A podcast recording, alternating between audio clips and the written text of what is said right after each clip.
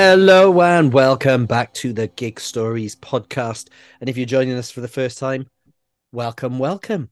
Hope you have a great time. You are with me, Alex, and my friend down the road in Salford, as always, Christopher Payne. How are you, lovely man? Hello, I'm very well, thank you. How are you doing? I am doing good. I am doing good. Now, regular listeners, you will know that Winters here can talk for Britain, but that is to change. That is to change. Going forward, we are just going to keep this short and to the point, aren't we, Chris? This intro. Well, we're going to try. Yeah, I, honestly, I'm going to try my very best because no one wants to listen to me waffle. We just want to get to, in Chris's words, to the meat of the guest. I'm not sure that's the right phrasing though, Chris. You know, we'll have to. I'll have to rethink that one. Or are we offending vegans? So apologies to any vegans. or the guests there. meet. I don't know. That's true. I don't really yeah, know. Yeah. you know?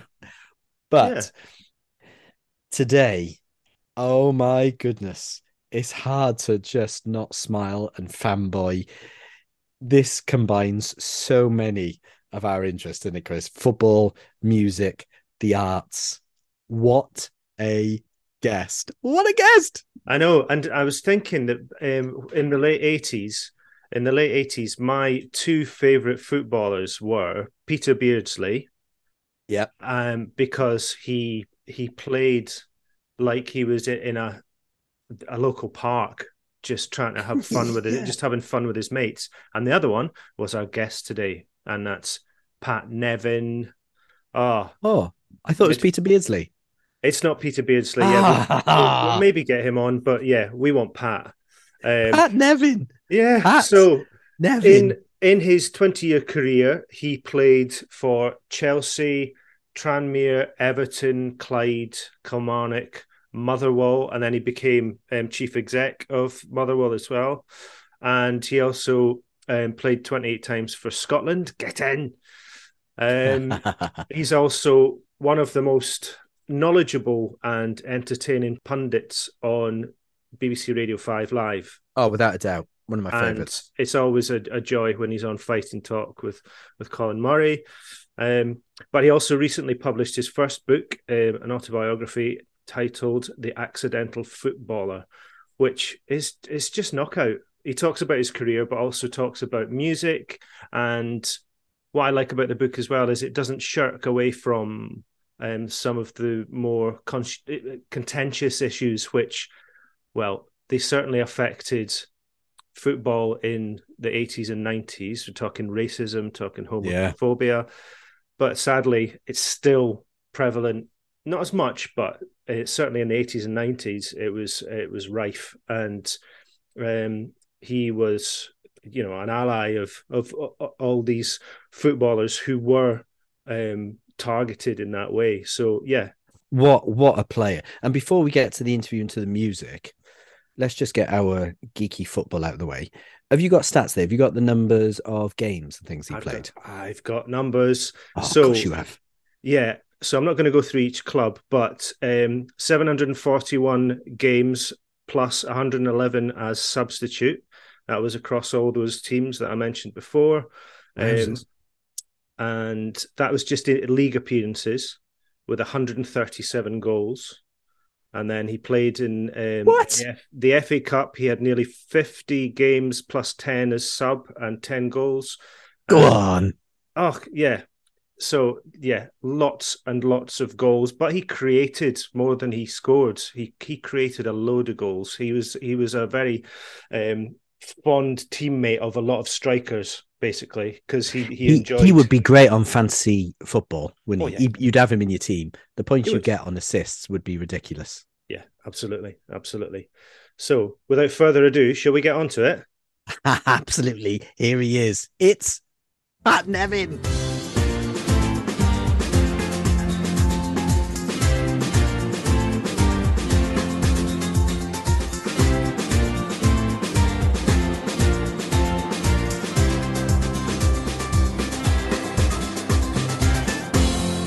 Also had Pat uh, regularly in my Panini sticker book.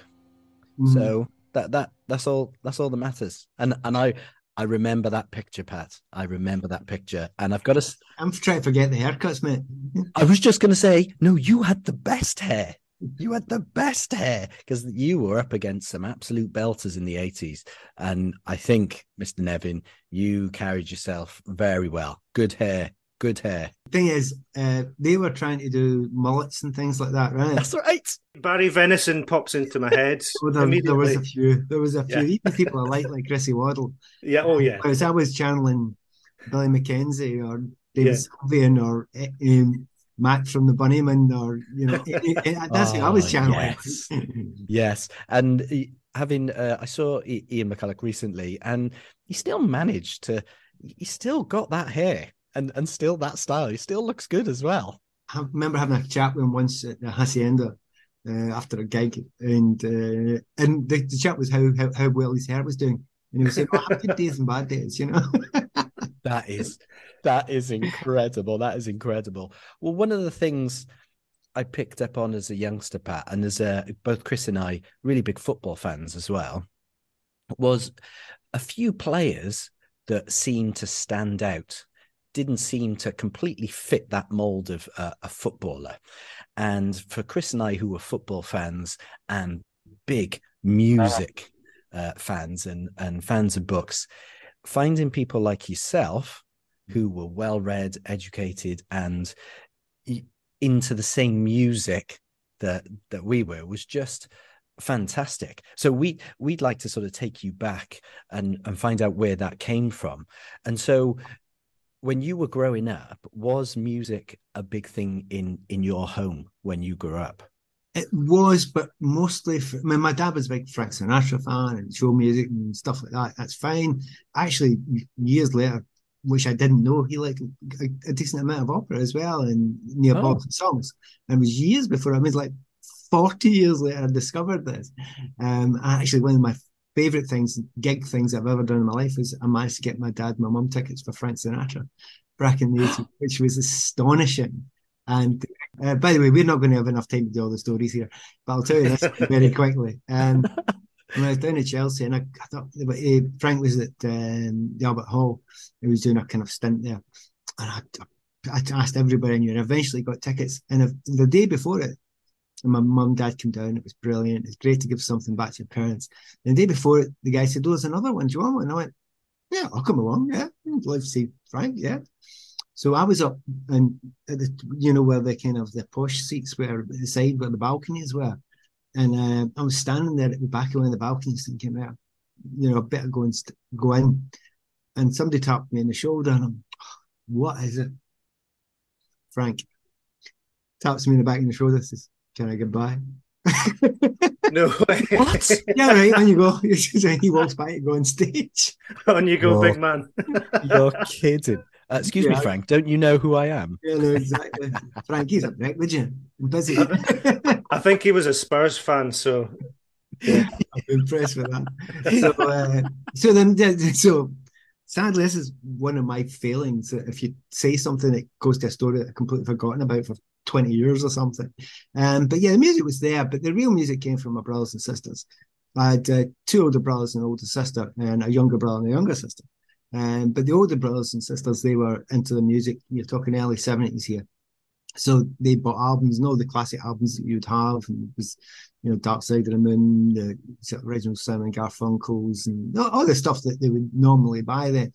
And and I remember somewhat my older brother Michael got into Genesis really early. Now you're talking early 70s, long before punk, etc. Now Bowie's a given, right? So it's just a given, right? Everybody loved Bowie. Yeah, exactly, exactly. So it's just a complete given. So all the Bowie albums were there as well. But it was really round about that time, you know, listening to that sort of stuff. And I remember one specific thing that it was really odd because I, I would sneak in and play albums in my brother's room, right? And you'd go through the album and you'd play that track and that track, what ones you like. And I seemed to like the ones that everybody else didn't bother with. That was the weird thing about it. And I don't know why, I just I was attracted to them. I classically I remember getting the hexagonal uh, through the past Darkly Greatest Hit Volume 2 by the Rolling Stones that my older brothers were playing.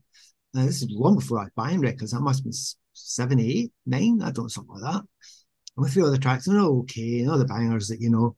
And then this track, 2000 Light Years from Home, comes on. I wow, that's wow, just yeah, you know, somewhere else, psychedelic, weird, not following the normal rules. So I, I was going through their stuff, trying to find something that was completely different, you know. And th- there was chart music and on, and if it was Bowie or whatever, it's fine.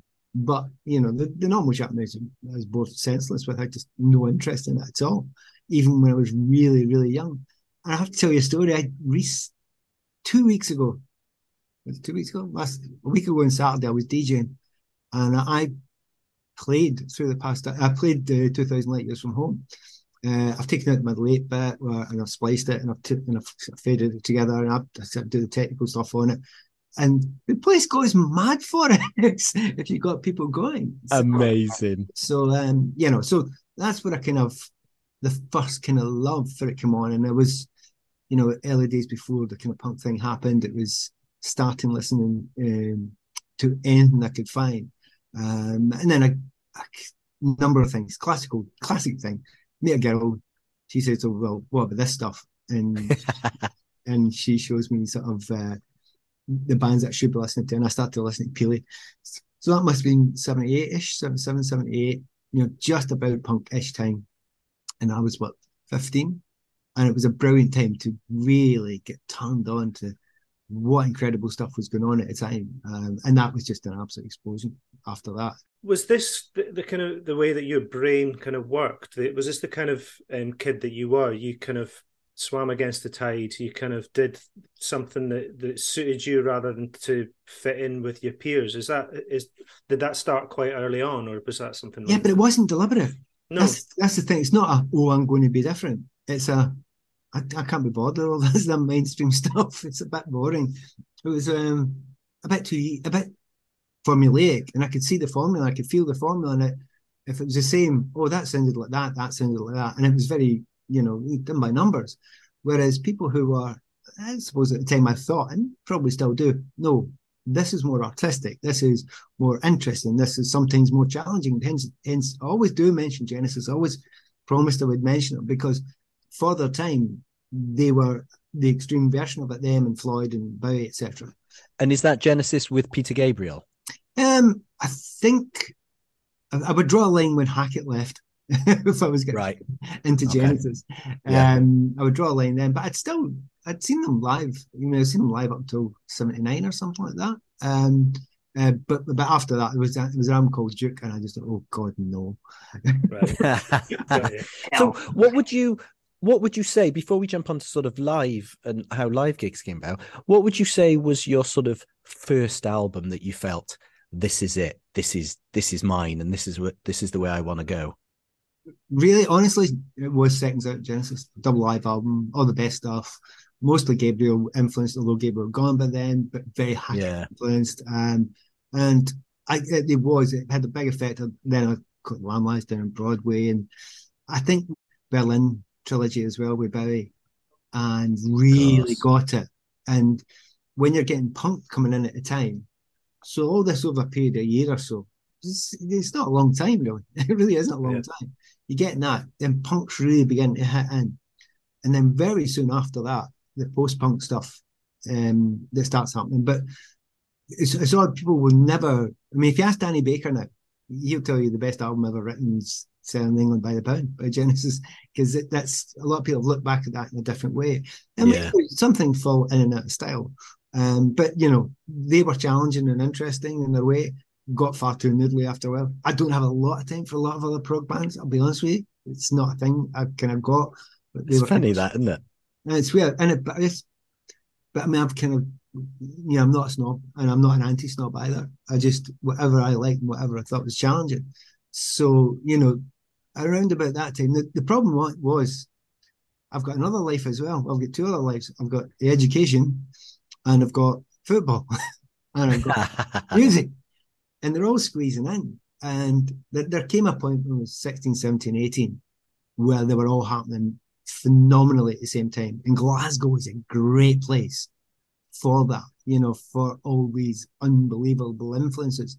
And you could, you know, postcard starts up and all that sort of stuff. And punky stuff that was beginning to happen. And everywhere you look, you're thinking, that's that's wow. You know, the, the, the Liverpool scene that was happening roughly at the time.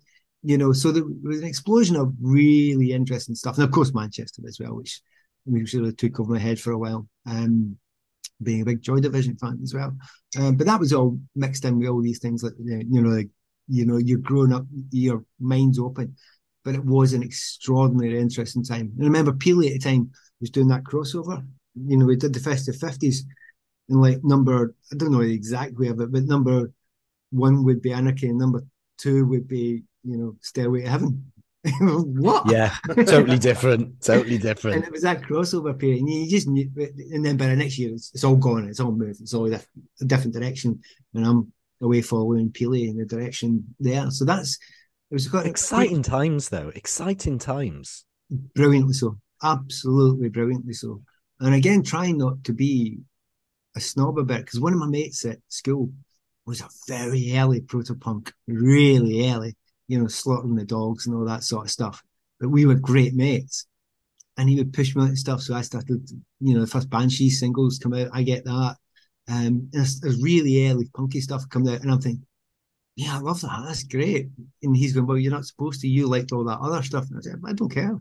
I like everything. I like the new stuff that's coming.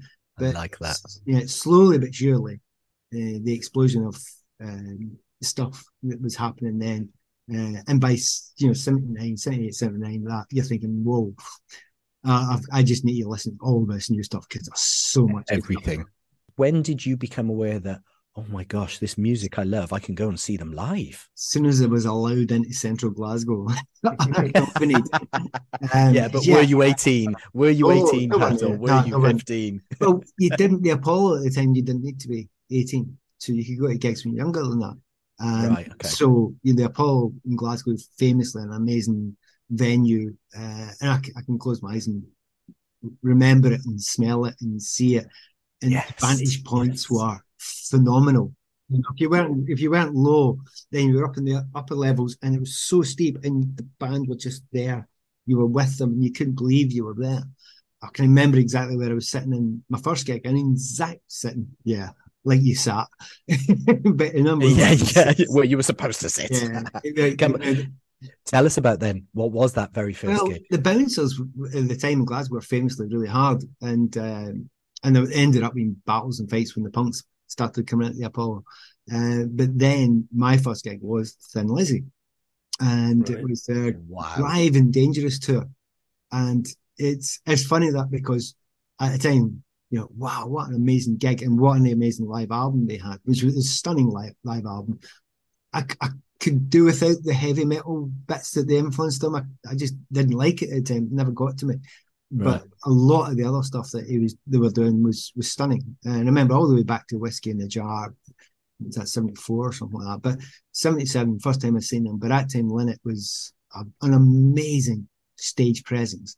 Um, the the musicianship was brilliant but they had great tunes, they had brilliant songs, and they were staggeringly powerful at the time. For so for that to hit you as your first gig, you know, two hours worth of bang right in your face with the, you know, back in those days, I, I don't think they had caps in the noise levels. Let's be honest about it. so, no, I'm sure. No, I'm sure they didn't. Was was Lynott? I'm not sure that I've consciously spoken to someone who saw him live. Was he really just mesmerizing because people you know i've i've heard or read about people just saying this guy was you couldn't take your eyes off him. No you you couldn't. Um i mean i mean it's, it's not an exaggeration. Every woman in there basically was falling down. Like, and he'd stand out kind of um and every guy wanted to be him. Oh yeah. I, I mean yeah. completely. Um there was a lushness about him when Lush was allowed. Yeah. We can still be Lush, Pat. It's yeah. all right. We're all friends here. We can be Lush. Yeah, we can, but try that in the BBC. Um, um, so, so there was a kind of, I mean, there's, and he had this really cod idea. Well, the the set this light one searchlight right on his guitar, which was mirrored, and he would pick people out in the audience and talk to them and have a laugh at them. Oh, he would purposely Yeah, pick them out with that beam. beam the beam back on them, straight into them, and that you're right on a person's face or right beside them. There's no video cameras in. Everyone just turned out to see who it was on, and it was almost always on a beautiful girl. Uh, Yeah, because it was. That's the most rock and roll thing ever, isn't I know. Is it, That's it, that's so funny. I had the classic line. I have to tell you, the line sticks me to this day, which someone like me could never use. Um, uh, hello, you're from Glasgow. Have you got any Irish in you? She went, no. Would you like some? So it's like that's a bit rude. And certainly wouldn't get away with that now. But um, that was rock and roll. it was rock and roll. You have to you have to remember the times as well. Um, so it was a staggering, staggering uh, thing. And then that became unbelievably unfashionable to say that was your first gig. And now people realise, oh my god, what a hell of a first gig that was. Yeah. Yeah, that's amazing. I don't go with all those fashions. I think if you like them, you like it. It's like U2. I'm unashamedly a U2 fan. There are moments of brilliance throughout their career. I can also see that you know they falter, but I've seen them live a few times and they were just in- incredible. And all right, we can go in and out of people, but Thin Lizzy, that is that is mega. And that night, do you remember that night specifically? Because I remember my first ever gig, but I also remember the first time I went to a a football match, uh, a night match with my granddad, and the lights and just how bright the green uh, of the grass on the pitch was. And do you remember that, Thin Lizzy? Do you remember that sort of feeling of what is going to happen? Oh, this is happening. Look at this. I remember being there for like an hour before it for you know the the warm up. Waiting. It may have been John Cougar Mellencamp. Mellencamp, wow. Maybe I, think I can't remember. Anyway, He was supporting. yeah, you get hammered. Yeah, absolutely slaughtered by Glasgow. Oh, I bet. Um, but yeah, there was something phenomenally special. I remember just there was a period after that I said, right, I'm going to gigs now. And I think the next one was the Pretenders first tour. And thinking, oh, so they're all brilliant, are they? So they're all absolutely fantastic. And you, you're going, oh, so every band is absolutely brilliant. Every band's got a lead who's utterly incredible. And they all wear leather trousers, male or female, clearly. Yes. I it was- suppose if all the if all the gigs after that were incredible and um, you know without fail, there might be a a through line which is you. You know what I mean? choice. choice. Yeah, so maybe it's you who is just like the whole the whole atmosphere of a gig. I think maybe my choices were quite good early on. Well, yeah. Um, Yeah, and Nick, I can remember not being able to go to a gig, and this is where the problem started, where I had an important football game on, and I couldn't go. Mhm. And I thought, oh well, I'll catch him next time. So I didn't go to Bob Marley and the Wailers, and oh, they never ever come back. Oh no. it was also one of those ones where I have no memory of what that game was, and I must have been quite young. And it was it important? Probably not. And I made a decision. It was a tough decision. Uh, I went to the football instead of playing football instead of going to the the, the gig. Always thinking I would get to see uh, Bob and the Wailers again. Never did. So Well, but that's something that um that comes through in your in your book as well, because the you know throughout your career there was, I mean, th- there were many occasions where you had to balance the football, you know, your career and the music, and you went to you know quite extraordinary lengths sometimes involving a lot of travel. I th- I'm, I'm thinking, was it Cocteau Twins? Um, but you know, you know, on several other occasions, you had to kind of try and balance your your football and, and the music. yeah, by the time as a professional, you know, Yeah. you would expect people to stop doing that, but the hell with that. I Yeah. Still want to live my life, you know. Yeah. Um, before I got out of Glasgow, you know, I was I was playing part time with Clyde, and I was um, a student doing a degree, but I was going to see a lot of gigs by then. So the Glasgow music scene really kicked off. Um, you'd mentioned U2. Um, went to see the October tour, so that was the second album. Oh wow. And, uh, that was a week after I think uh, Simple Minds had done. Was it Empires and Dance? Might have been the one before Empires and Dance tour. Oh, incredible. And I I just fell in love with these two young bands who not many of us are into. They were a bit left field, and I'm thinking, God, even the little bands are brilliant.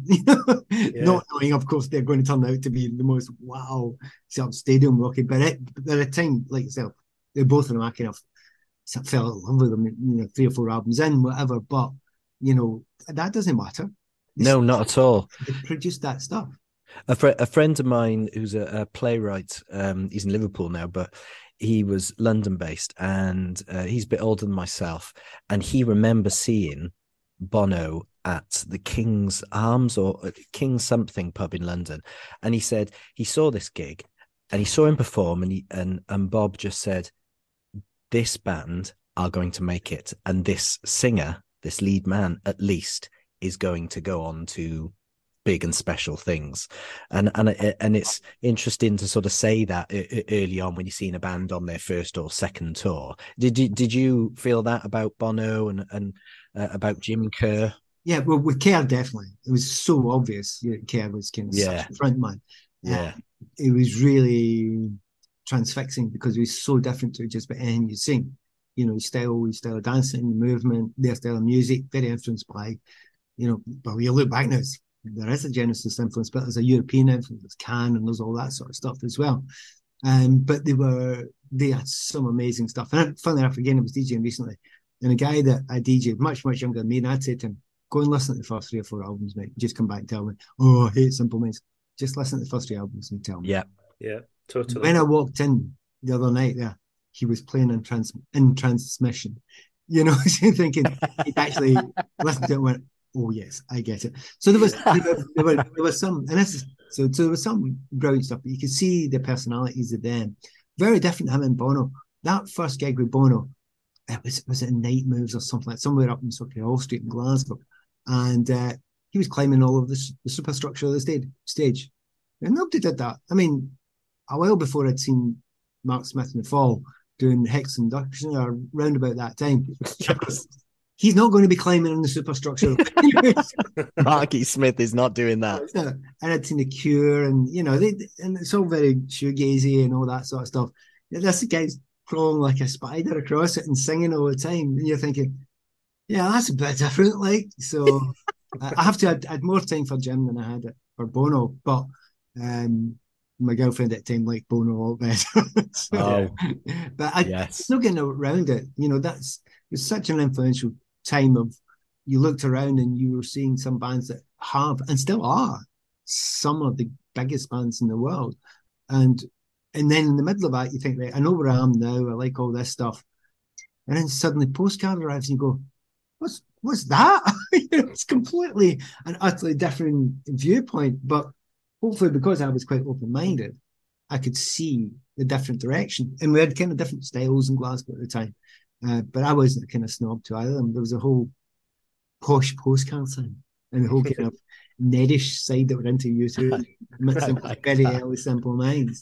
yeah. It was kind of style thing, but I've never been like that um, in any part of my life. I don't uh, follow that, that, that kind of gang.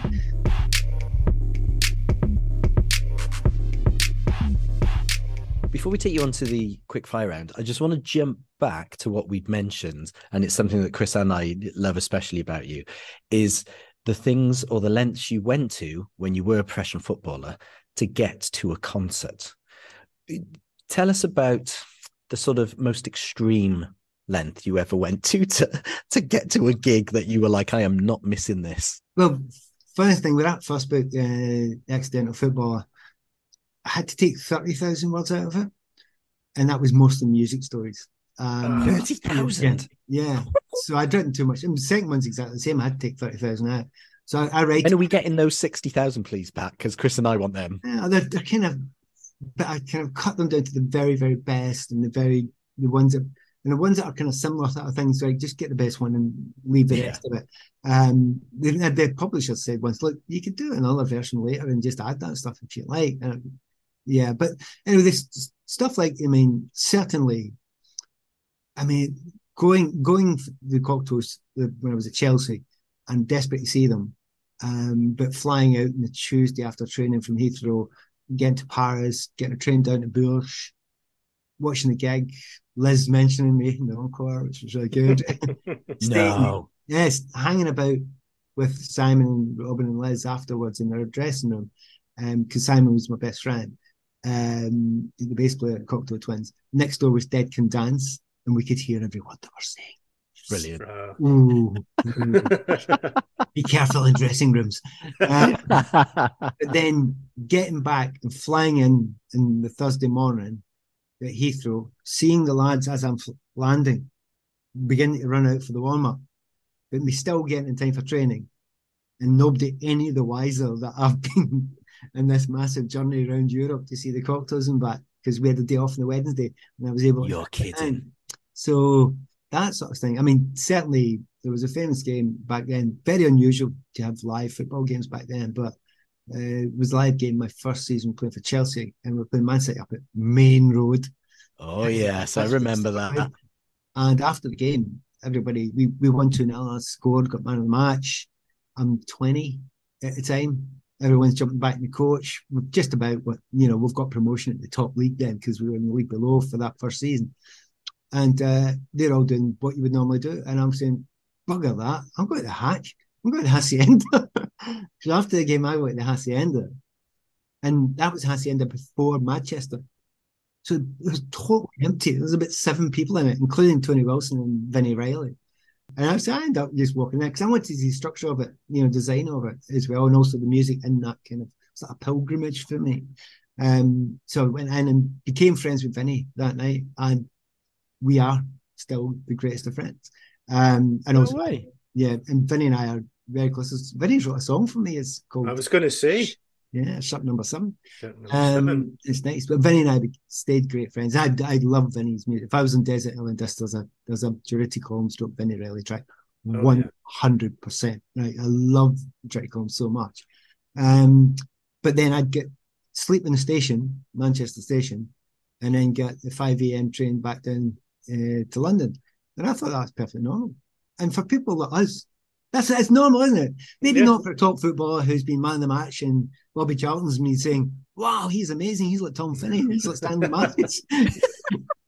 and I'm going, "No, I want to hear a full track in you know in the In Hacienda." the Hacienda. But I completely suppose, I suppose at that point, you, you, like you said, like you said before, you know, you've got, you've got a life to, to live.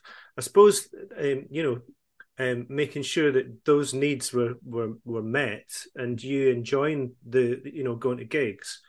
Um, that's doing wonders for your mental health and helping you kind of stay level and keep calm. And and as you mentioned in the book, you know, you you didn't um, thrive on getting psyched up for a game. You you you thrived on keeping chilled, and this is all helping, isn't it? Yeah, I'm, I'm happy you spotted that in the book because it's it's a it's a thing that I don't like stand tub thumping about, but it was it was deliberate. I knew what I was doing. It makes sense as if I was living a mad, stupid, daft life. I wasn't. I knew I had to keep the two things separate. Um, Yeah.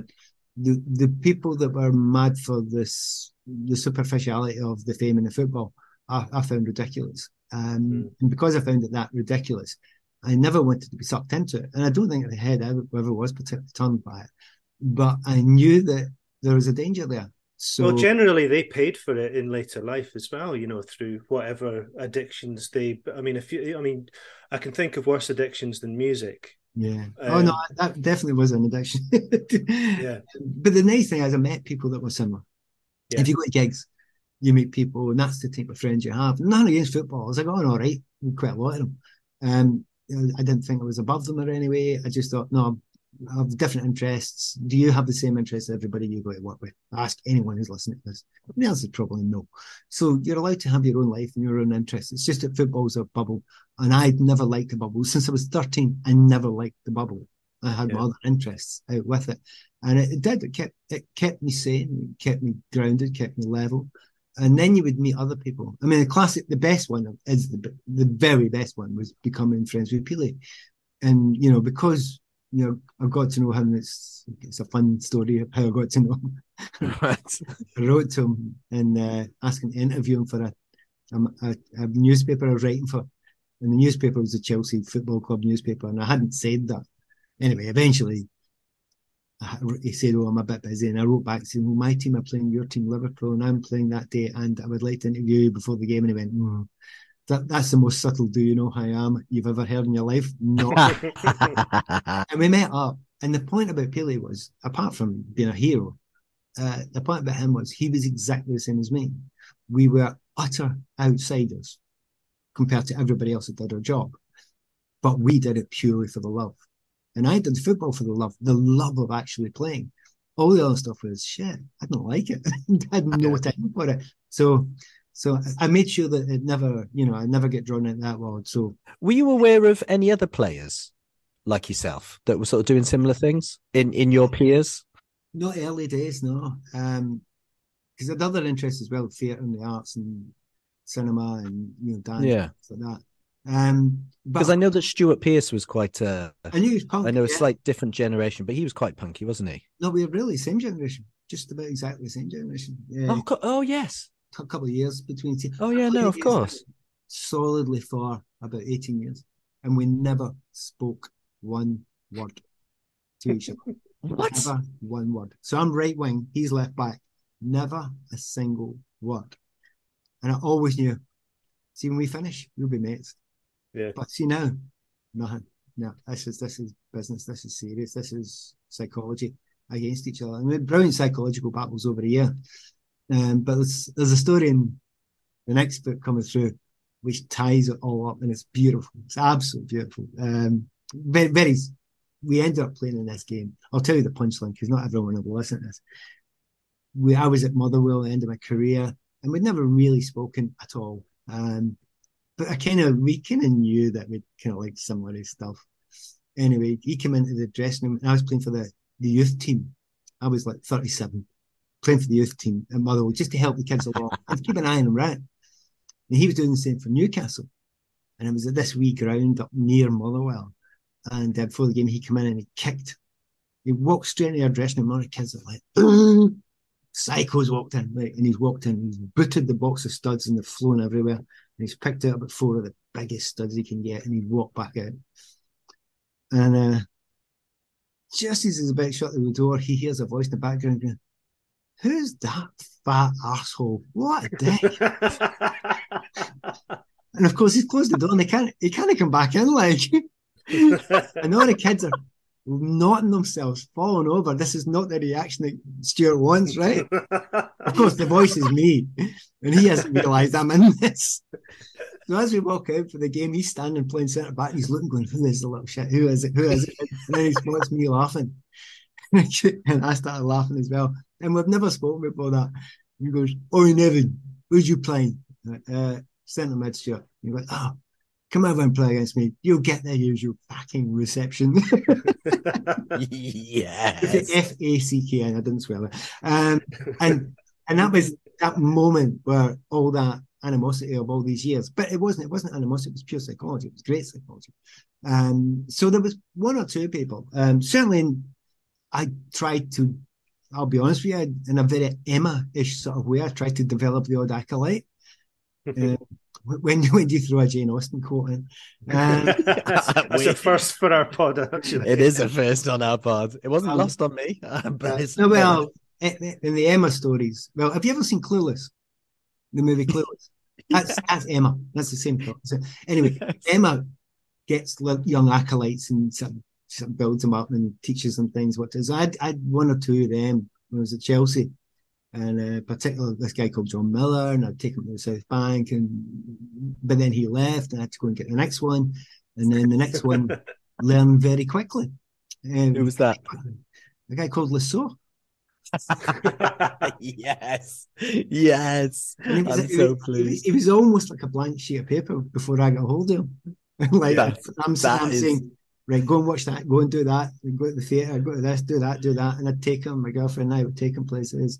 Um, and well, Graeme and I are still great mates, but so I was kind of, I suppose I was looking for friends with him. I was saying someday. yeah. Uh, but there was other people that through the years, you know, I like- should have known that was you because I knew, you know, Graeme That's- Le Saux was that way. So inclined. obvious, isn't it? I Isn't it? know. I you look at known it, it think, was yeah, Nevin. Of course it was Nevin. fingers all over that one. Yeah. reading the Guardian, oh, the whole thing. Yeah.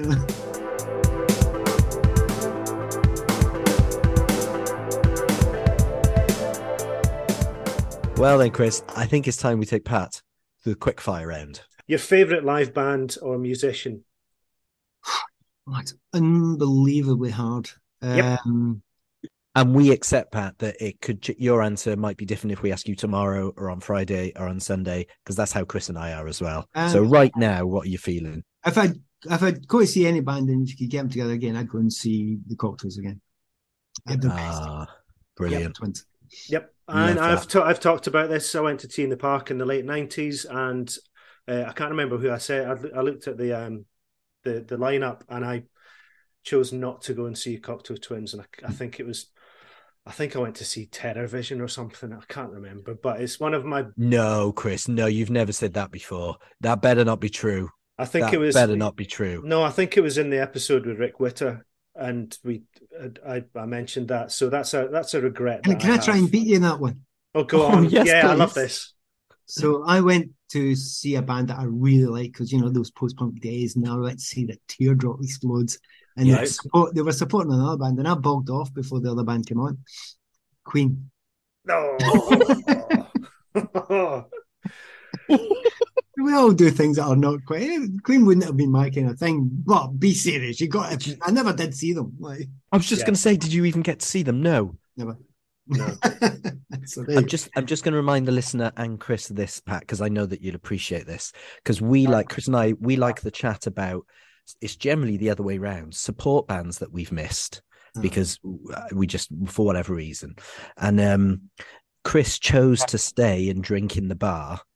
And miss this support act, and then go and see the headliner. And that support act was Amy Winehouse. Oh, and look, look, that's the easiest thing in the world to do because Yeah, ninety-five percent of the support bands, nothing ever happens. They get hammered. It's rubbish. It's they're, they're, it's just filler, and they've not got a good sound check and all that sort of stuff. But every now and again, if if it's humanly possible, I go. And apart from anything else, just to give them support. So yeah, well, I've not I've not missed one since. yeah. That was that was a, a learning experience. I learned from. I became more rounded as a person after that. See, I warned you. I warned you about me and Quickfire. It's rubbish. Yeah, I'm still I'm on it. I'm still laughing at Queen. I know. I can't. The actual reality of I, that. do, oh, I, I'm do, going to I go. can add a now. wee bit on top of it as well, which I think is really quite funny. I think this is on. true because they were playing in Edinburgh. I think it's Ingliston, and uh, I'd lied to my mum. She wouldn't let me take a day off school, so I lied to my mum to get a day off school to go through to Edinburgh because I said I was going to see the Pope. and you meant the cope. Ex- oh, Thank you. stop there. Amazing. anyway, I am stealing that and using that myself. Just no, so do you- it. That's that's for book number three. Out of interest, I've not got this one down as a quick fire one, but I'm just uh, wondering if it's going to be the same answer that you've just given. Who's your favorite voice to hear live? Um, toss up between Liz and Liz Fraser and yeah, Billy, Billy Mackenzie. Billy was unbelievable. Seeing the associates, and I can remember coming out an associates gig, and one of my friends, Paget, who was one of Peely's helpers, and Paget and I, again, still great friends. And she couldn't get in, and I was gutted, and I tried everything, I couldn't get a ticket, and I said, "Look, take mine." She wouldn't have it. Anyway, I met her afterwards, and we drove along um, the South Bank, going over the bridges and stopped in one of the, in those days you could stop in the bridge, you know, Battersea Bridge yes. Park. And I was trying to explain to her this. He played this song, which I think it was nothing in something particular. I think that was the name of the track. But he he put a vocal on top of it, and I had to sing the vocal to her while she was listening to it. And it was oh, oh, oh, oh. and but I remember thinking, so Billy's voice does soar, you know. And that night Mm. it was, and I was still high from Billy's voice after because his voice was otherworldly, completely otherworldly, as is as was Great answer. Well, the next one that was uh, going to be the next question is your favorite venue. I'm rubbish with big venues. Don't get them. Um, Interesting. I, Interesting. I don't. Um, I absolutely don't get them. I, I really struggle to tell you an open air big gig that I've enjoyed in my life, my entire life. really? Stuff like- yeah, stuff like Radiohead and Pulp. I mean, I love Pulp. I'm seeing Pulp's one of the best gigs I've ever been to.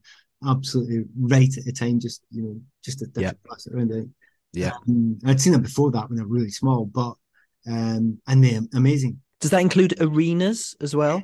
Yeah, So in enclosed but large. yeah. I remember going to see. places? I remember going to see Belle and Sebastian a while back, and being blown away at a small Glasgow gig, smallish Glasgow gig, and then going Yeah. to see them in the big arena place in uh, uh, in Glasgow and thinking and feeling cold at the end of it, just feeling absolutely cold.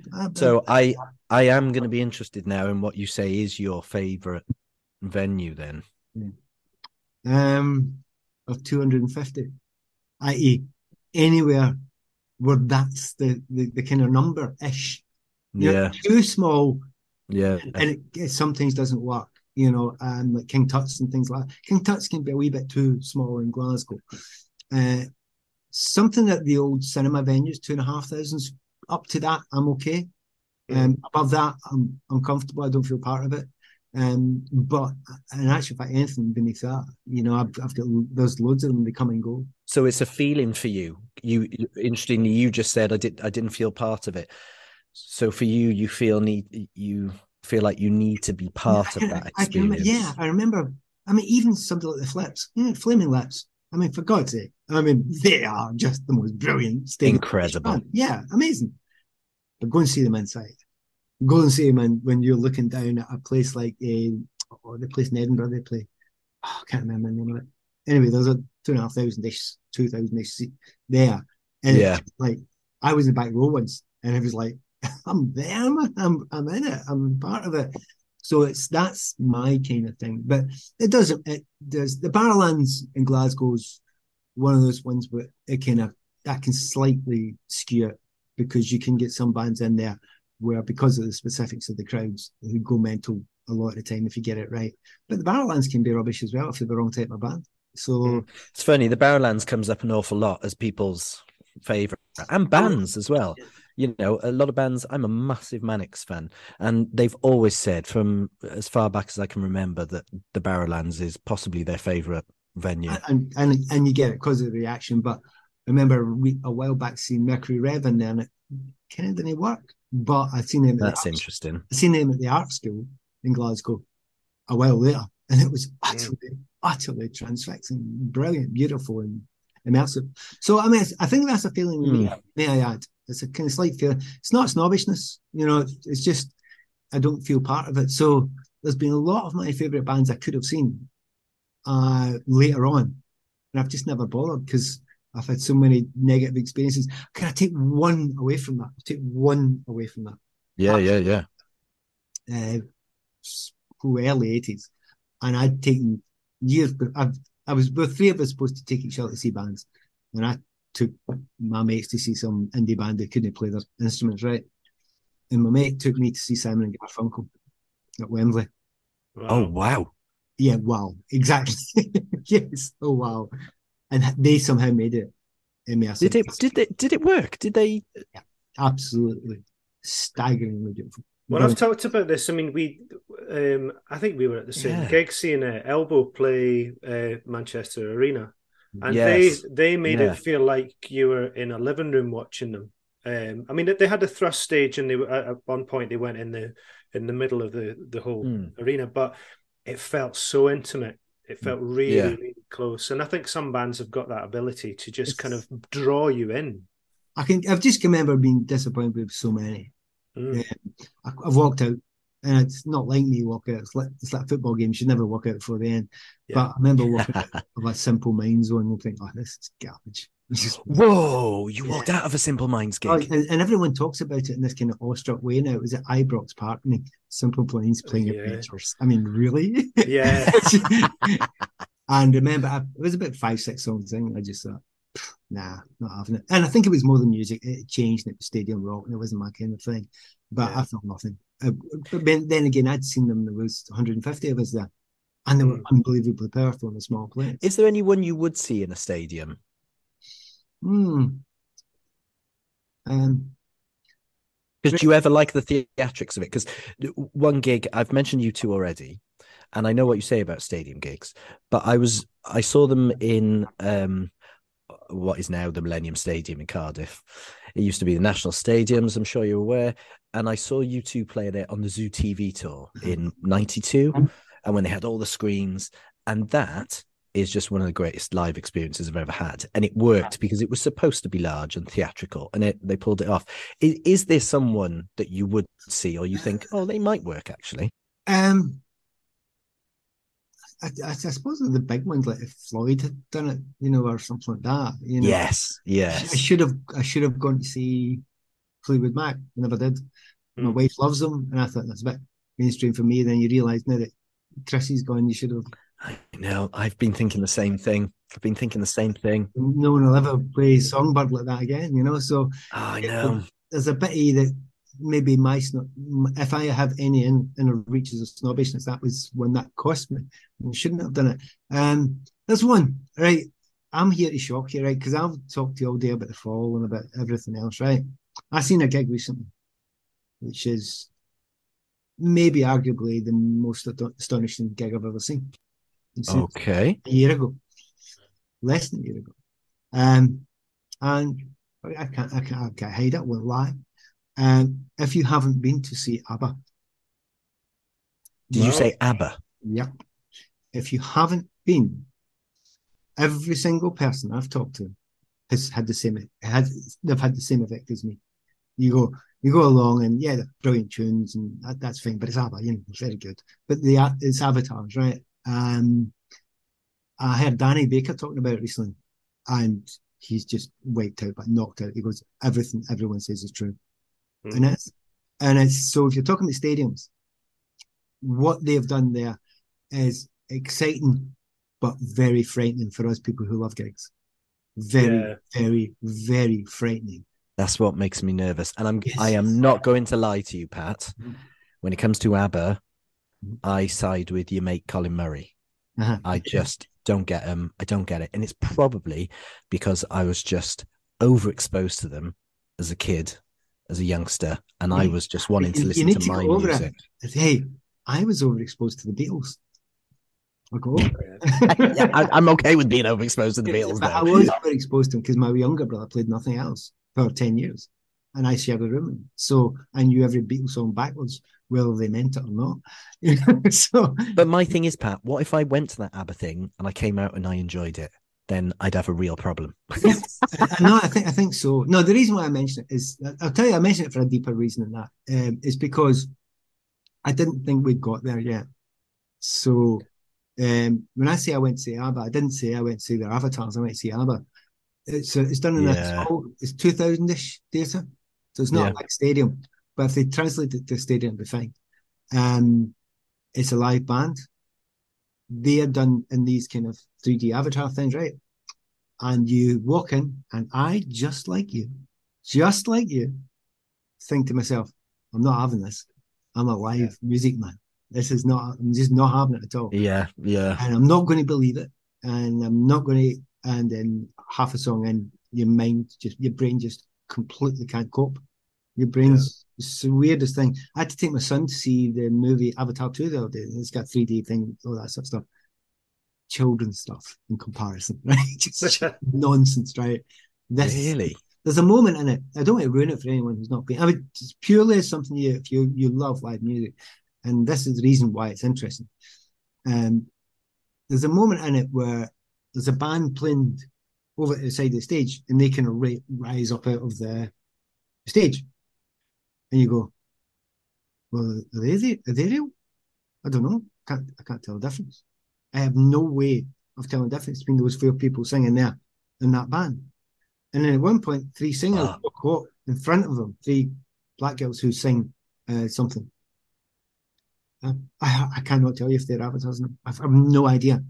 I am 20 yards away. I can't tell you What? because they've got the heft, they've got the everything. It is, and even if you don't like the music, even if you hate that band with a passion, it's worth seeing. I heard um, Pete Pete Paphides was raving about it. I think he he, he loved it. So Well, the, the reason why it's a concern, and here's the concern, and here's the where my mind did go. So, say you're a band like the Rolling Stones or whoever, right? And you're your age. There's no way you're going to imagine you- Elton John. You know, you're not going to do another tour, but you want to be alive. We're not far off. Where you walking into a stadium, and it being beamed in all these other stadiums around the world at the same time, and no one's got a clue which stadium they're in. Nobody's there. We're not that far. We're really Yeah. close to it. That is And Well, scary. um, I I'm at Glastonbury again this year. I'm there most years, and of course on the Sunday night we have Elton John. Mhm. I'll be looking very carefully and making sure. It- Elton, is it you? Is it you? As an avatar? so, so, then- then- no, so there are some bands. I mean, Elton would have been interesting. My daughter, my daughter was nearly reached the stadium at Auckland this week, and then they had that.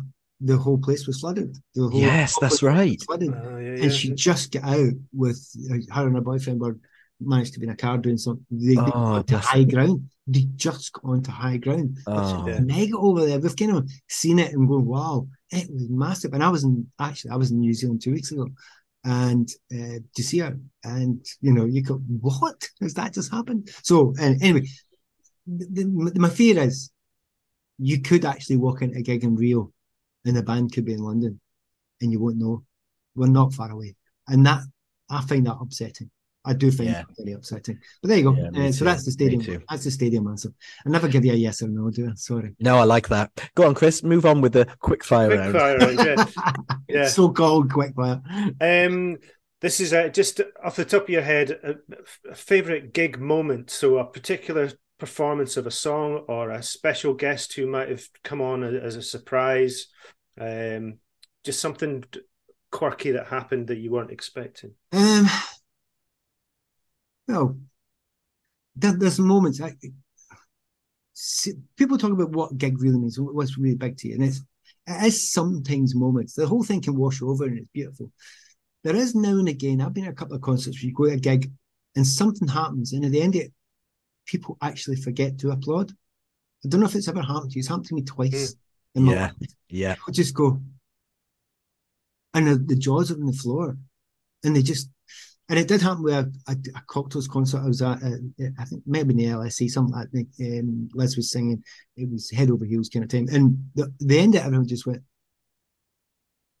and it was a weird, weird, weird thing. It may have actually happened more than once that night. Um, I can remember being at a Durutti Column gig where I was crying. Yeah. It was so, so beautiful that I went blubbering. There was just tears coming down my face. It Mm. was so staggering, but energy was perfect. Yeah. But the most recent one, again, I'm talking about similar bands here, but lots of different bands. Maybe the fact I thought, well, that was that was young me, you know, I'm Mr. Cynical now.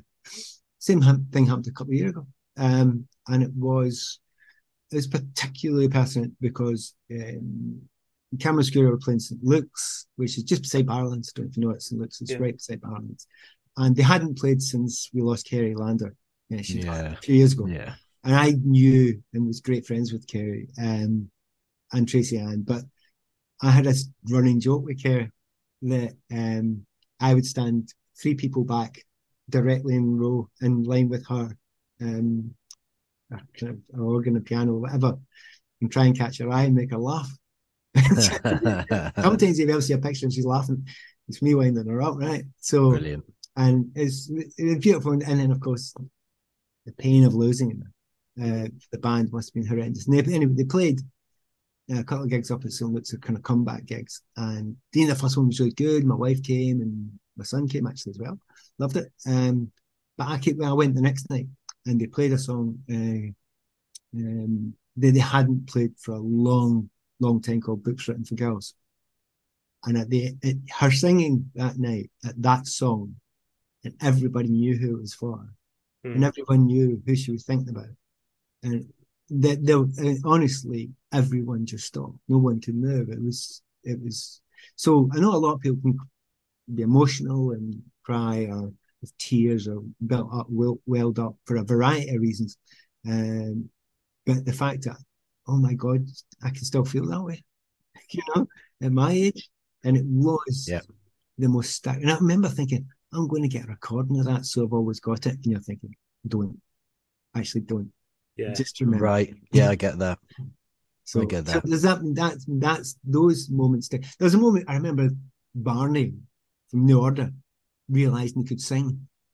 At one point, singing "Temptation," you know, and then saying, "Oh, you've got blue eyes." and and singing it. And I'm like, well, yeah, you can sing. So there's moments, and I love moments that it just punch you between the eyes and go, wow. And you know what? You've you've I think you've expressed probably better than uh, anyone we've had on here why live music is so wonderful because it, it you have all those emotions and none of those emotions are wrong either. Elation sadness and i think we've all had those and that's why live music is so powerful you know even more so than that than listening to that artist on record. So no i i love that. Next question uh, opposite to that what's the worst gig you've ever been to I've walked out of, of gigs where I've just thought, no, I, it's not for me. You know, it was so bad. No, it's just because it wasn't for me.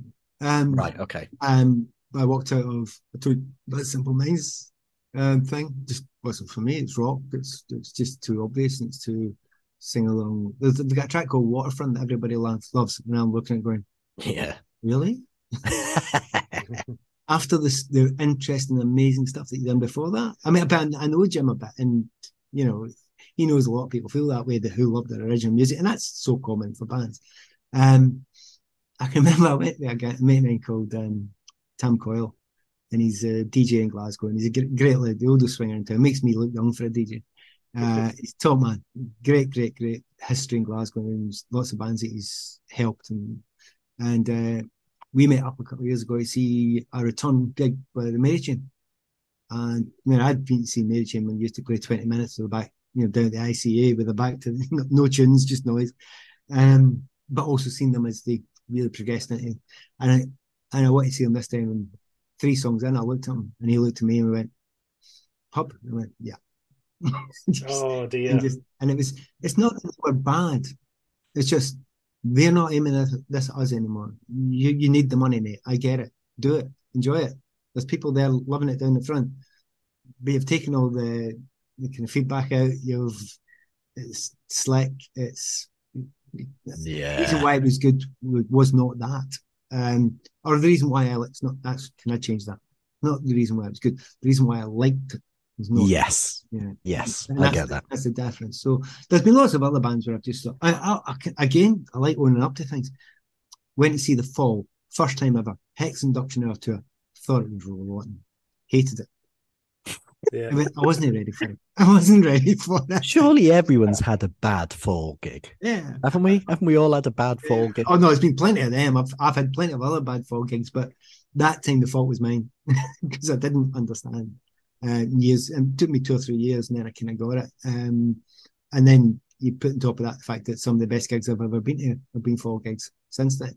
So you know, the bad one. I'll be honest with you there's been dozens and dozens and dozens. I mean, a lot of gigs I've went to, which I just thought, no, nah, don't really like music, don't really like the kind of, you know, the what they're going, direction they're going, the derivative stuff that they're doing. There's lots of bands like that, and yeah, we're a wee bit bored with it, but as long as a bit of passion and they care and they mean it. The ones that don't seem to mean it, but they're following a formula, then I've probably gone quite quickly. You know, I'm probably off quite quickly. And whether I know who's real and who's not, who knows? But uh, I, know I, I, know I know when I feel it, and I just think nah, it's not for me. Um, next, next one is um, surprising support. So um, you've got to see a band. This you've got there early enough to see the support band, and they were unexpectedly good, or just completely incongruous to the headliner. Why were they supporting them? Because maybe they were um, label mates. I, I love it when you you walk up and you don't know who's on the spot because quite often you don't. You know, you yeah, yeah, yeah, absolutely. And then suddenly it's like um, Talking Heads. There you go, Talking Heads. There's one. Talking Heads, really early days. They were the support, and they no, no, support was um, oh, um, Tom Tom Club. All right, oh, oh, Tom yeah. Tom Club. Right. Yes, Tom Tom Club was support because the bassist is Tom Tom Club you know, she does that, right? So, sorry, I can't remember the name just now, but nominal aphasia. And, um, uh, and I just, they just, they were brilliant. Yeah, but Talking Heads were amazing. It was that stopped making sense to her, I think. Oh, wow. And, wow, wow. And that was just amazing. Um, now, I'll tell you what was the crack. I remember going to see Flips, uh, Flame Lips from Edinburgh, and I went along early and I didn't know who, and it was Go Team. and the Go team. Oh, what a band! What a live, Yeah. what a live band they are. I remember thinking, I remember sitting down thinking, well, whoever's on before them, there you've got a hard night, by the way. Good Yeah. people can't see Flaming Lips. And then they come on, they were absolutely brilliant. And they just lifted. You know, sometimes you can be a wee bit too good, you know, and the, the main band will be a miffed. But what they did just lifted the whole thing. So it was like an explosion when the Flaming Lips came on. Um, mm. You said the right thing by lifted, and like because I've said to people, if you watch the Go Team live, you will smile. I Yeah. promise you, you'll smile. They're I'm that kind of 100%. live act, aren't they? Yeah, there's, um, there's there's loads of them over the years. Probably, I, I did many years ago go to see Peter Gabriel, and the support was the Undertones, and of course, Wow. Undertones were a Oh. million times better. I, What a gig! I might have been wrong. I might be wrong, but I think it was their last, the Undertones' last tour. Um, and it seemed obviously petrol emotion after that, but um, Yeah, it was that was when they shuffled off. And Peely talked about when they shuffled off the stage that time. You just thought that's the end of something unbelievably special. Um, and I remember I, I stayed for the Gabriel gig, but I had no memory of it. But I remember the Undertones.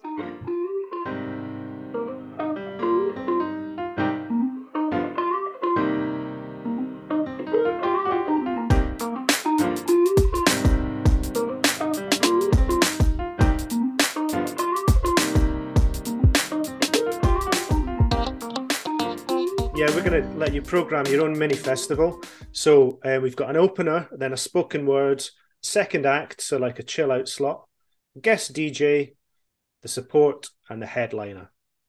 I, I genuinely can't wait to hear this. So, who who's opening who's opening the day?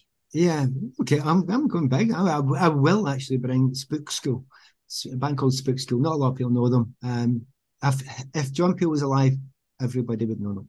Right. Yes, Spook School. Yeah. Right, so bear in mind that each episode has its own Spotify playlist. So I'll be slapping in a whole load of stuff that you've talked I about put today. I Want to Kiss You by I want to kiss you. Brilliant. I'm looking forward to this playlist. It's going to be an absolute banger. It's going to be a belter. You have a spoken word, and it could be in sort of any guise. What have you gone? No, with? I'd go Simon Armitage. Um, he is a Yes. possibility, but it's but it's Simon Armitage, and his musical interest in that. So yeah, Simon. In conversation with you. Yeah. Yes. Yes. Of course. Of course. That's what I like. That's what we like. Um, second act, second musical act would be a mid-afternoon chill out slot. You've you've got your burrito and you're sitting back with your pint of um, sweet cider. Um, mid-afternoon chill out slot. Uh, cigarettes after sex. Right. Shocker. Yes, yes. Really short set. Uh, their best. What a choice. Yeah. And if you watch chill out, you cannot chill out anymore than them these days. And I know it's derivative of a lot of 4AD stuff, and I don't care. It's really nice stuff. I, I'm with you. I'm with you. I don't agree with that either. I think it's absolutely brilliant. What a great choice. Great choice. Okay. So they've left the stage. And uh, as we have the turnaround, we've got your guest DJ. Now, this is interesting because it'll denote perhaps your genre of music that you've gone with. So, who is this guest DJ? No, I'm doing it myself. Brilliant. Sorry. yes. And but but where very quickly, where are you going to go with it? Which genre, or are you going to? No, I've I I DJed a couple of weeks ago there, and over the years I've been doing DJing for many many years. I've got a five hour list of songs now, very specific five hour list of songs, and basically, if you're not dancing after the first ten minutes, you're dead. So, I love that. What what track are you finishing with? um, probably the Arab Strap, probably. Yeah, probably the Arab Strap. nice. Oh my goodness me! The best use of a recorder ever Yeah. in the world. I It- it- dance all day to that. it's just um to be honest, there's a band called Choir Choir Choir who sing that. And at the end of the gig, actually no, change that. Sorry. Always, always finish with Grinderswitch picking the blues. Sorry, I'm changing it. Yes, nice, nice. Um, so now we've got the support. So the the second to last band who are going to get the crowd absolutely up for it. Um see, I don't know if I want them up for it. I just want them to enjoy Okay. the day. So I am I am actually going to do um yeah, I'm just going to ask for Camera Obscura come on um, and do half a set alongside half a set with Belle and Sebastian. Nice. Both of them are fine just now. They're okay. They'll do. And is that going to be a headliner as well? no, the headliners. I- Oh, okay. So, oh, hang on. That's what. So, so the support is split between Belle and Sebastian and Camera obscura. Camera obscura. and Camera Obscura. Okay, it. that is a that's a great choice. That Yeah. is a great choice. But it's difficult because I now you need to start thinking of people who aren't Scottish. Um, No, you don't. Pat, Pat Nevin, you do not. You do not. Uh, no, I do. I have to be realistic about. It. There was a period.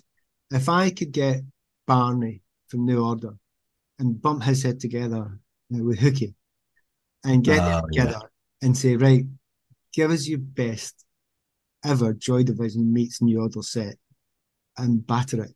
I, I don't think you'll do much better than that. At the time when they were at their very, very strongest, they weren't household names. You know, they were, you know, they were, they were very much. I don't think many people have seen them at absolute best. Yeah, If you got them at their absolute best, and you put, you know, doesn't matter what it's level tear us apart in decades and all that at the end. I've seen them do that live recently. In decades, it was. If you ever get a chance to see that, yeah. it's amazing. They've done it with all these uh, people playing the organs in the background, and it is absolutely spine tingling. So, the best of them all stuck together would be good. See, that's that's a nailed on banger of Yeah. a festival. That's that's In- knockout. That is amazing. What what a headliner? Yeah, I was lucky enough to be at the Heaton Park gig here in Manchester last year, or yeah, last Yeah. summer. Yeah, yeah. um, and it was just incredible. But you can't you can't help but think, "Where's Hooky?" Yeah, exactly. You know, we we wish that they would get together and do that. Never say never. Yeah. but- yeah. You know And I've what with Hookie as well, and he's great lad. what what a festival, Pat Nevin. What a fe- I would I would part with I've, my I've money actually for that. D- I've actually DJ at a festival where Franz Ferdinand, Gillian Crow, Bells, uh, Camera Obscura, and a whole bunch of bands like that. All and I was the DJ in the last night, and to this day, it still sticks as one of the best gigs I've ever, best nights of my life. Was that Ah, in Scotland? yes. No, no, but that. that's uh, down in uh, oh god, one of those Butlins places down uh, Minehead.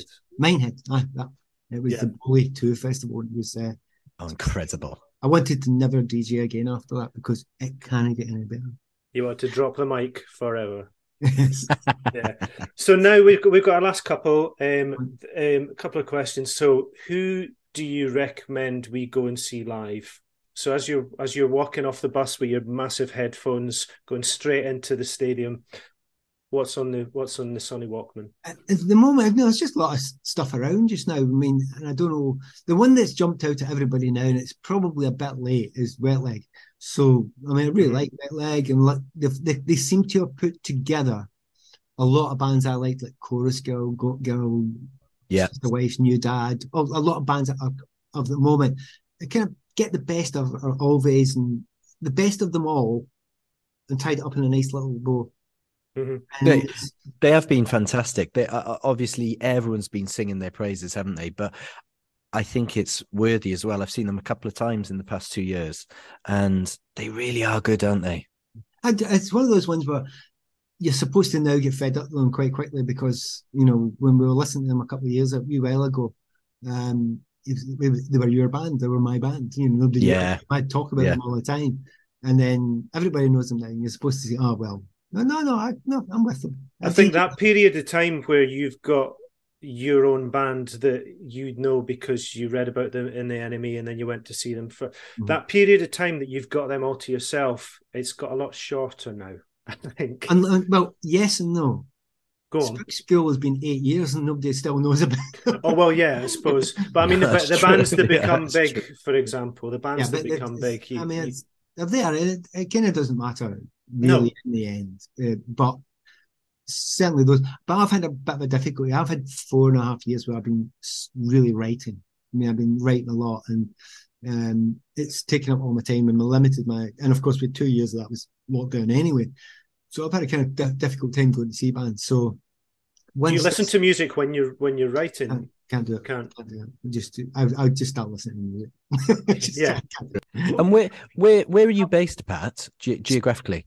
Scottish borders. Chris knows the place well. Very, very close to where Chris comes from. he's about 15 minutes away from my mum and dad So you're generally your choice of venue is you're going to Edinburgh, Edinburgh, Glasgow, sometimes Newcastle, right. Okay. um, or London. Uh, I work in London, so I, I live in Scotland, but I work in London. Yeah, that's right.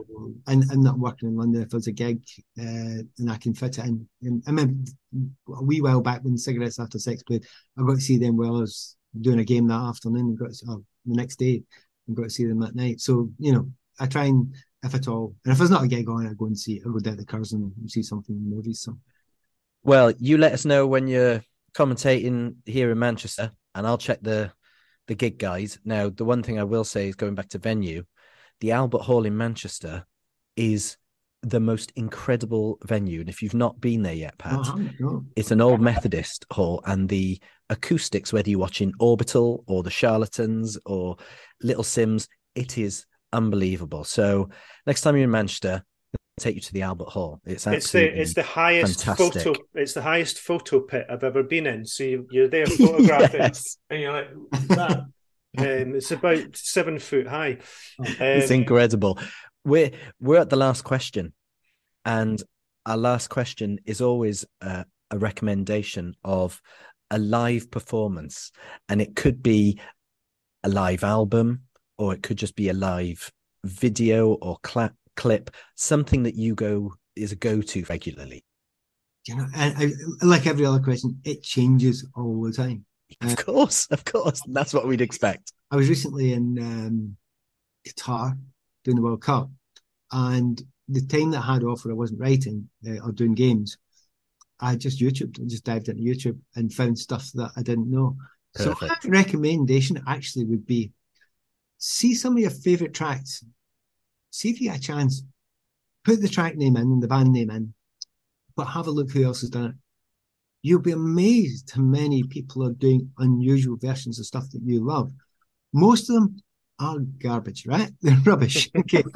but every now and again, you have, like I mentioned about by the Arab Strap, that band Choir, Choir, Choir, done a version of it.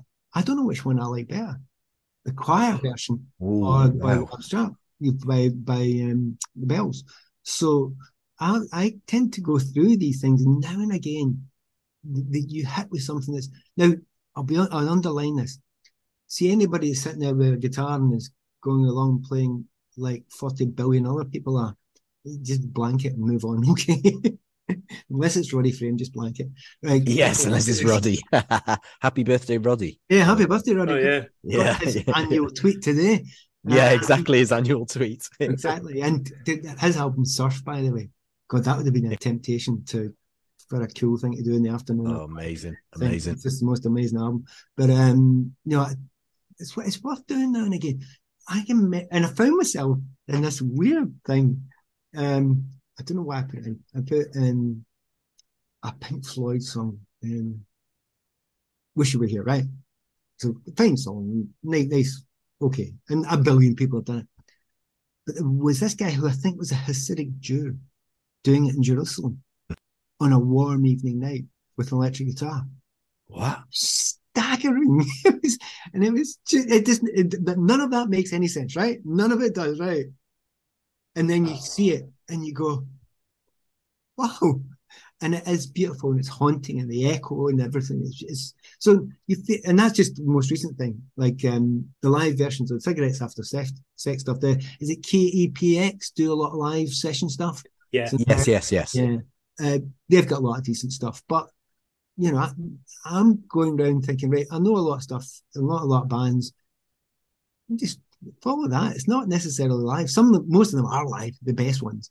Mm. But it's worth going. You see a lot of rubbish, but you also find a lot of good stuff, and you can filter the rubbish quite quickly. Well, your episode page on the on the website is going to have a load of the videos that you've talked about, um, plus the playlist, plus the episodes. So uh, I I can't wait to put this together. It's going to be magic. Great recommendations. And we're now, or because of Pat, we're going to lose hours and hours of our life on YouTube listening to cover versions. Pat Nevin, what an absolute pleasure to have you on the Gig Stories podcast. It's just been fantastic. We could speak to you for ever and ever and ever. So we appreciate you uh, taking time. You're a hero to us, and this has been so exciting. So uh, for me and Chris, thank you, Pat. Thanks, And mate. thanks to anyone who listens as well. Cheers. And if we did it again, we would do completely different stuff. Excellent.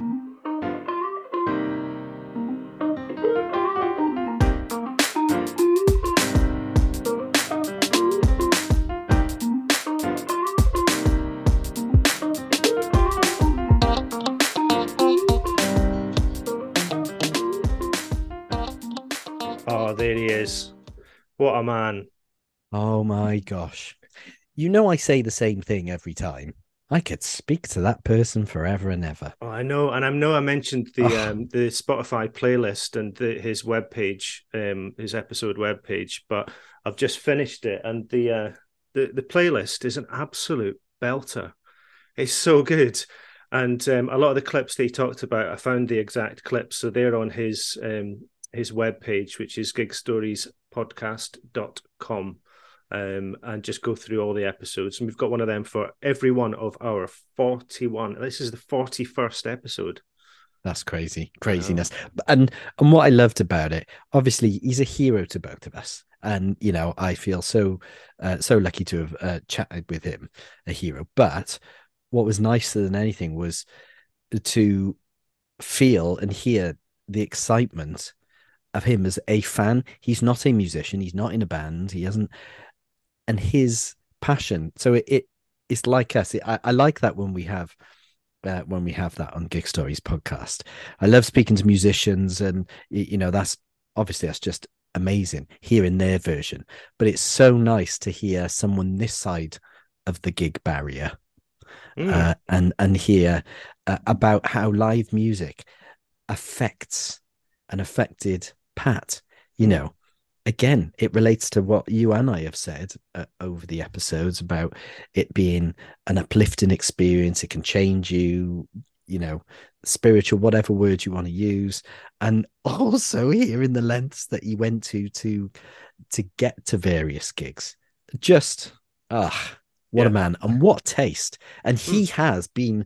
I just want to back this up because I know because I hear him so often on radio and things.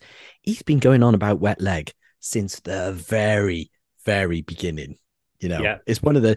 It's where it, I, I heard wet leg from Pat Nevin and Pete Paphides. You know, before I heard about them anywhere else. He he knows his new music, and that's what I love. He still has that that thirst for for new music, which is just amazing. Well, his um his playlist has Cocteau Twins in there, Camera Obscura. Uh, I didn't put any ABBA in there. Um, That was that one. I'm still trying to get I need still to trying to get my that. head. Yeah, I, I just oh, I've, genuinely thought about that. I've Yeah. genuinely thought over and over, and I mean that could be one heck of an episode in itself. You and I going to the ABBA experience because it is not what either of us would choose. No, and he painted quite an apocalyptic Um, yeah. picture of the future, didn't he? It's like, oh, well, that sounds a bit Terminator 2. Do you know what I mean? I'm now wondering if Elton John himself is going to be at Glastonbury. You know, as I said, I'm thinking, is it going to be a hologram? Is Yeah. Madonna really doing this tour, or is she doing it from a stage in America? Yeah, a green screen in Media City.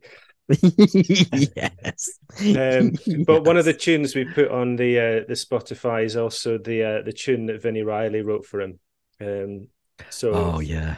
shot number seven. So, um, yeah, it, it's it's a belter. So check it out. We've got some loads of videos on there. Found the the picture of the the men in Jerusalem um, singing Pink Floyd's "Wish You Were Here," um, and uh, Just amazing, amazing things. bit of bit of Genesis, bit of Thin Lizzy, some Durutti Column, The Fall, the Choir, Choir, Choir, the Spook School, and also there's a couple of in, there's an interview from 1989 with Pat, and he just looks like he's he's dressed a little bit like. Do you remember Tucker Jenkins from Grange Hill? From Grange Hill. yeah, he's he's um he's dressed a little bit like Tuck in his in his black leather jacket.